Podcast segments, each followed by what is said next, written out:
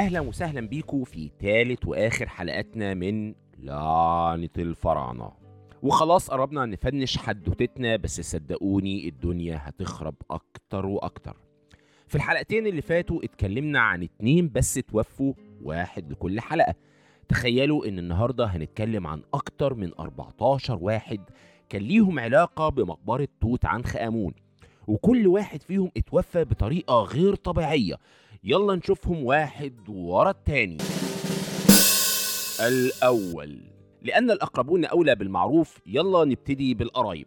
فاكرين طبعا إن في الحلقة الأولى اتكلمنا عن جورج هربرت أو لورد كاردارفن وإزاي إنه توفى يوم 5 إبريل سنة 1923 تخيلوا بقى معايا إن أخوه الشقيق اللي كان اسمه أوبري هربرت اتوفى يوم 26 سبتمبر 1923 يعني بعد وفاة جورج بخمس شهور ونص. طب مات إزاي؟ اوبري طول عمره بيعاني من ضعف النظر وفي أواخر أيامه اتعمى بشكل كامل. فواحد دكتور خريج كلية تجارة نصحه نصيحة ليها العجب قال له أنت للأسف سنانك كلها بايظة ومسوسة وعاملة لك صديد وده اللي مأثر على نظرك. عايز نصيحتي؟ إحنا هنخلع كل اسنانك ونظرك هيرجع لك تاني. وقد كان عم أوبري شال كل اسنانه لكشة واحدة ومات بعدها بثلاث أيام من تسمم في الدم وهو لسه يدوب 43 سنة.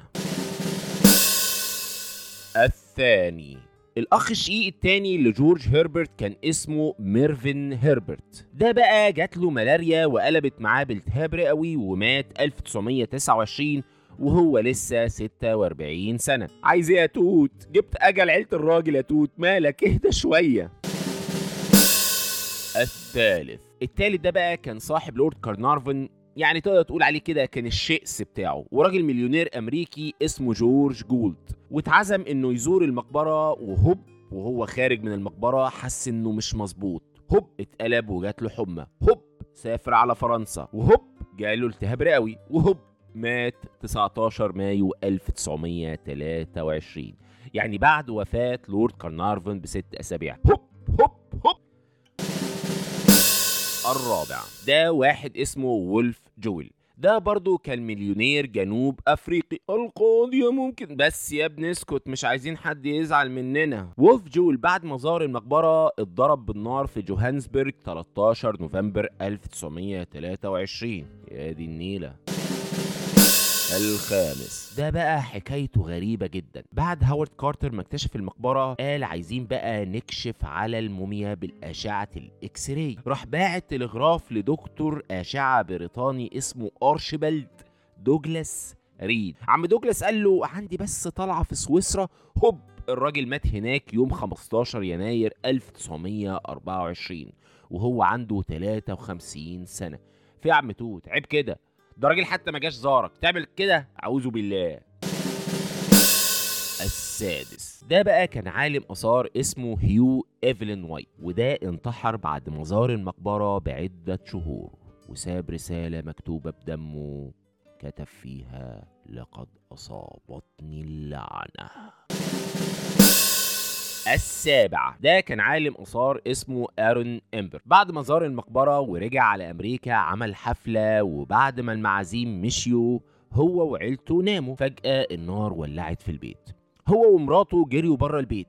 بس افتكروا إن ابنهم اللي عنده ست سنين ومسودة الكتاب اللي كان بيكتبه أرون لسه جوه البيت. فدخلوا وللأسف محدش طلع وكلهم ماتوا محروقين. يوم 31 مايو 1926 الثامن. عالم آثار فرنسي اسمه جورجيس بنديت. بعد ما زار المقبرة مات 26 مارس 1926 التاسع. عالم آثار تاني. هتخلص على علماء الآثار يا ابن الفراعنة. ده بقى كان واحد اسمه والتر ميس. وده كان من ضمن فريق العمل بتاع هاورد كارتر. سنة 1924 وهو شغال في المقبرة حس بتعب كده وراح للدكاترة قالوا له هو في إيه؟ أنت عندك مشاكل في الجهاز التنفسي ولازم تستريح. وبالفعل ساب الشغل ورجع على بريطانيا وفضل راقد في البيت لحد ما مات بعدها بأربع سنين وهو عنده 53 سنة. العاشر. ده بقى combo حاجة فوق الوصف. شوف بقى؟ السكرتير بتاع هاورد كارتر كان اسمه ريتشارد بثال ده بقى لقوه مقتول مخنوق في أوضة في فندق يوم 15 نوفمبر 1929 يعني بعد الاكتشاف بتاع المقبرة بسبع سنين. ماشي؟ من كتر حزن أبوه عليه انتحر بعدها بثلاث شهور. ورمى نفسه من الدور السابع يوم 21 فبراير 1930 والجنازة بتاعت الراجل الكبير ماشية الكاريتا بتاعت النعش راحت دايسة على طفل عنده 8 سنين هرسته ومات. يا دي النيلة. إيه ال combo الأسود ده؟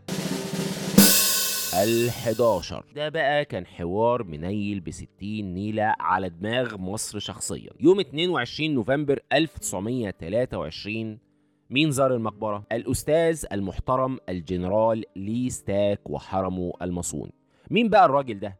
ده كان فضلة خيرك سردار الجيش المصري والحاكم العام للسودان آه طبعا فاكرين لما كنا بندرس تاريخ دايما في درس اسمه حادثة اغتيال السير لي ستاك اللي تم اغتياله في وسط البلد يوم 19 نوفمبر 1924 يعني بالظبط بعد حوالي سنة من زيارة المقبرة. أنتوا واخدين بالكم إن في أول 10 سنين مات أكتر من 15 واحد دخل المقبرة أو كان له علاقة بالمقبرة؟ بعض العلماء قالوا إن المقبرة فيها غازات سامة وفطريات اخترعها المصريين القدماء. واحد عالم سنة 1949 افتكس وقال المصريين القدماء اكتشفوا عنصر اليورانيوم المشع وده أثر على الناس اللي دخلت المقبرة. ولا ولا.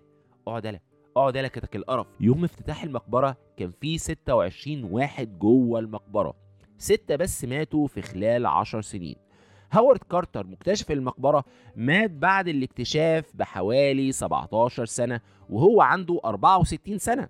يعني الموضوع ملوش أي علاقة باليورانيوم المشع وإلا ده كان أول واحد يموت. طب بصوا بقى الحركة دي. بصوا الحركة دي.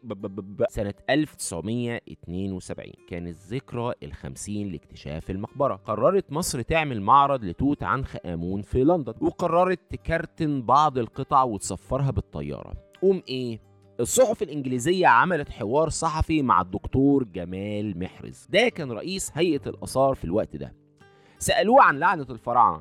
رد وقال ما يصحش كده. يا جماعة عيب مفيش حاجة اسمها لعنة الفراعنة. دكتور جمال محرز بعد ما ودع الطيارة اللي شايلة مقتنيات توت عنخ آمون من مصر للندن مات تاني يوم في حادثة عربية. أن أن آه ويا ريتها خلصت عند كده. الطيارة دي كان فيها مهندس طيران اسمه كين باركنسون. ده بقى بقت تجيله أزمة قلبية كل سنة في نفس ميعاد سفر الطيارة من مصر للندن لحد ما مات بأزمة قلبية سنة 1978 أما الطيار جيم ويب ده بقى بيته اتحرق وخسر كل ما يملك. أما بقى مضيف الطيران براين راونسفال لعب كوتشينة في الطيارة فوق الصندوق اللي جواه تابوت توت عنخ آمون جاله أزمتين قلبيتين وبعدها مات. حد يعمل كده يا ابني؟ حد يلعب كوتشينة فوق الراجل. انت بتس... انت يالا بس سواء كان في لعنة بجد أو مجرد مجموعة من الصدف العجيبة والغريبة اللي ملهاش أي تفسير غير إنه قضاء ربنا عز وجل. بس برضه هتفضل الحضارة المصرية القديمة في العموم وتوت عنخ آمون بوجه خاص له سحر عجيب ومثير يخلينا دايما في حالة ذهول ونهم عشان نعرف أكتر عن عظمة الحضارة المصرية القديمة. خلصت حلقتنا ولكن حوادثنا المصرية عمرها ما هتخلص. كان معكم مروان عبد المجيد وحواديت مصرية.